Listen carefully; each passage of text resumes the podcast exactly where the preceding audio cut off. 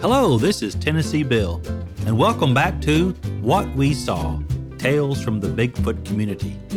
We hope you've enjoyed the episodes you've heard so far, and if you have, share it with your friends.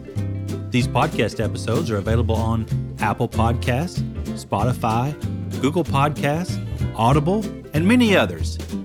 Brought to you by WilliamC.com, where you can find other collections and works by yours truly, Tennessee Bill. Produced by Greenfly Productions. Episode 6 Randy. Dear listener, in order for this publication to be suitable for a wide audience and to minimize crass language, references to certain romantic activities have been censored and replaced with the phrase tenderly smooch. During the dialogue, when you encounter a variation of the words tenderly smooch, Remember, they represent the vigorous, intense, and highly enjoyable activity that intimate partners sometimes enjoy. Sincerely, Tennessee Bill. Come hang out at my place, said Randy. How soon you got to be somewhere? We have a week off, and we're both booked for the Central Kansas Bigfoot gathering, but I guess we're free till then, said Jerry. Dude, come on, we'll have a blast. Come hang out at my cabin. I've got a loft where you can stay and a hot tub. Do you have to go to work? Yeah, I'll have three 12 hour shifts, but y'all can just hang out while I'm gone. You live in southern Illinois, right? Yep, just outside of Marion. Jerry and Poire weren't sure if a small cabin in rural Illinois would be appealing, but Randy's description of beautiful woods and a hot tub piqued their curiosity. Jerry looked at her for signs of hesitance but she indicated she was game with a subtle nod. So their caravan rolled along from West Virginia to Marion, Illinois. They were surprised to find Randy's cabin in the woods to be a beautiful two story log cabin. It was surrounded by trees and overlooked a creek.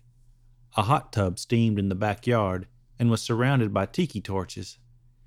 Inside, the polished wood interior was immaculately clean and the walls were adorned with old musical instruments and early music memorabilia. It was like a museum. The loft was a second floor that consisted of a quaint bedroom and a collection of vintage upright basses. Randy, your place is beautiful, said Poire. Randy waved off the compliment. That night, Randy built a bonfire and played early string band music from loudspeakers hung in the trees. He had procured a few jars of moonshine from Eddy during their visit and passed one around. What did you think of Eddy's story? Was your video good? asked Randy. Man, it was great. It's just the kind of stuff I'm looking for. I told you it'd be good. Too bad he never got any footage. We could reenact it, said Jerry. Really? Yeah, totally. It would take some doing. We'd need a location and maybe a Bigfoot costume, but it could be done. Dude, I'm down. We can shoot it right here. Use my cabin. Man, I've got a Chewbacca costume we could use. Jerry considered it. It could be done. You think you could act out the part? I know I could. When would you want to do it? Whenever you wanted. Tomorrow? Sure. Randy was on fire with excitement. He immediately ran into the house and seized any pertinent costumes and props he could think of.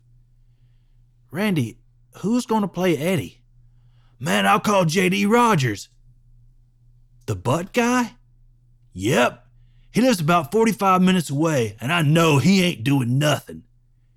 Jerry was suddenly thrust into planning the shoot as Randy texted J.D., and a cast was on its way. Before he could even set up his camera and study the correct angles to accommodate the natural light, Randy was running around in a Wookiee suit gathering stones to throw.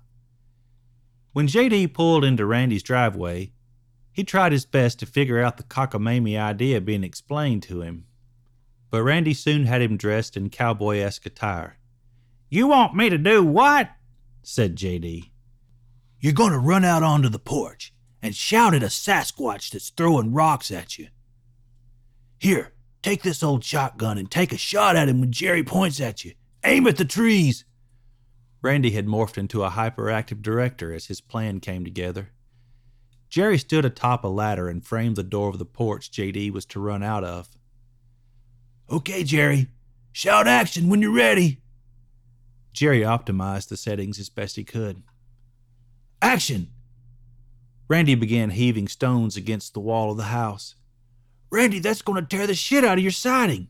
No, man, easy fix. Okay, JD, come on out, shouted Randy. JD opened the door with genuine fright. What the hell are you doing? Just then, a bowling ball sized dirt clod barely missed his head. Jerry was pointing for him to shoot the shotgun, and JD blasted one into the trees just before Randy let loose a chunk of wood at the door. JD ducked back inside.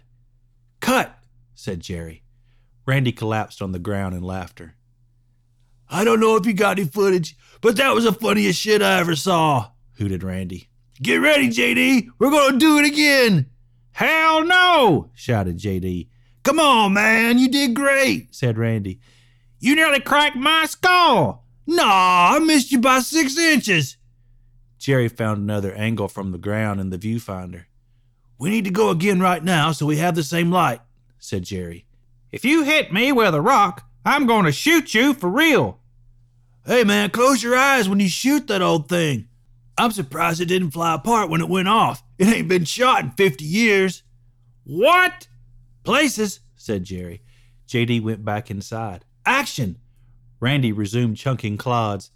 This time JD was a bit more cautious and appeared more angry than scared. Get the hell out of here! screamed JD before firing off a smoky boom from the old shotgun. That was great, said Jerry. One more. Once the confrontation take was done, Jerry set up to film over Randy's furry shoulder as he threw rocks at JD, who was pointing the shotgun at him. Jerry followed Randy as he performed various acts of destructive mayhem around the place. Jerry was careful to avoid filming anything but the Wookiee's arm and shoulder. Randy threw rocks, turned over barrels, and tore siding from the house until Jerry was sure that he had enough footage to piece together a suitable reenactment of Eddy's story.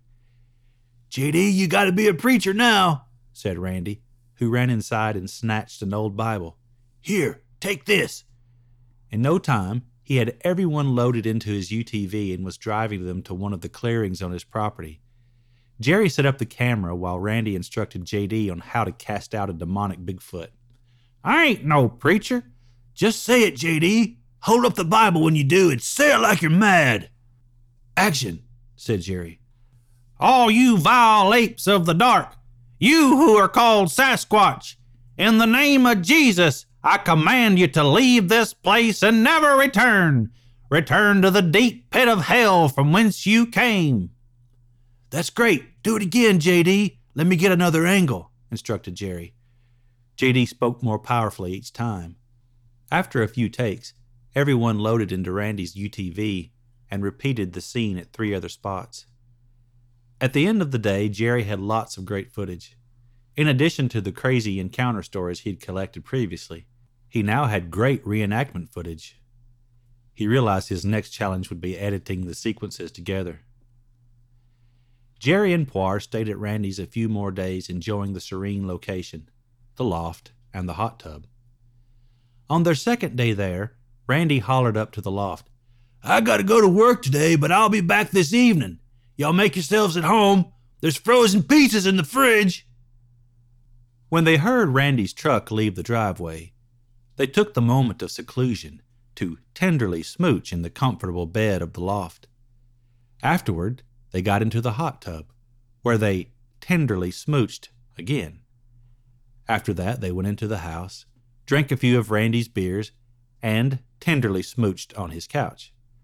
They then had a tender smooch on the stairs before returning to the hot tub for another round of sensual, tender smooching. As their day of tender smooching went on, they figured Randy would be home soon, so they had one more tender smooch shortly before he returned. I'm back, he said as he returned from his workday. Poire was resting in the bed upstairs while Jerry was preheating the oven to cook them all a frozen pizza when Randy walked in. Did y'all get into anything fun? No, not really. We mostly napped.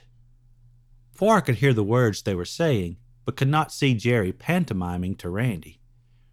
Jerry raised his eyebrows and used a few pelvic thrusts and a double thumbs up to let Randy know he had enjoyed a day of frequent, tender smooching and to thank him for the use of the charming cabin. Randy nodded a silent you're welcome and extended a congratulatory fist bump. Jerry, I've been thinking, said Randy. Uh oh.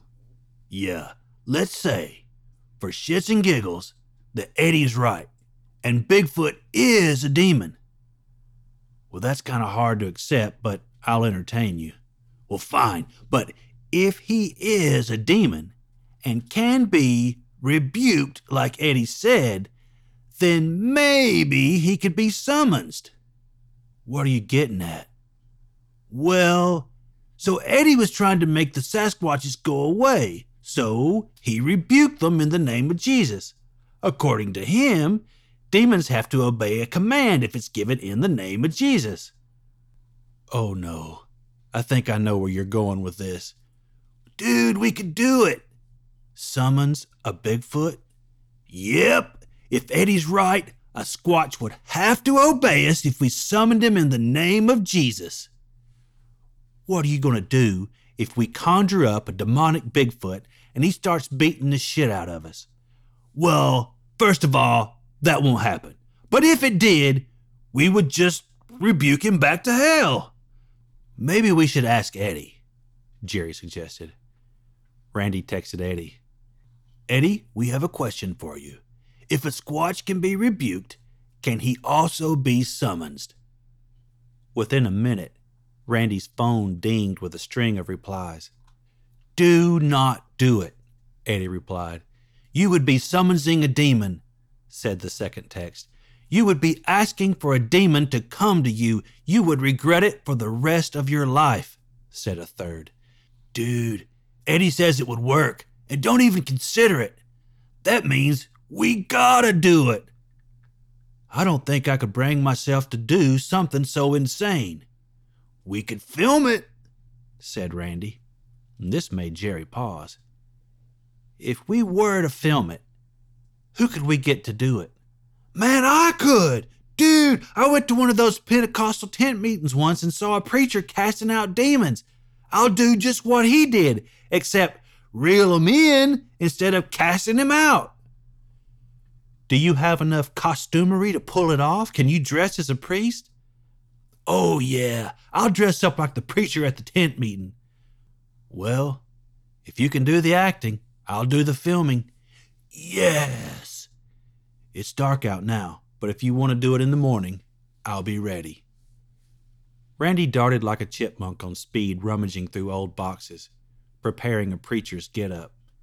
He was still working on it when Jerry went to bed. In the morning, Jerry got up and walked to the cabin's kitchen for a cup of the coffee he smelled.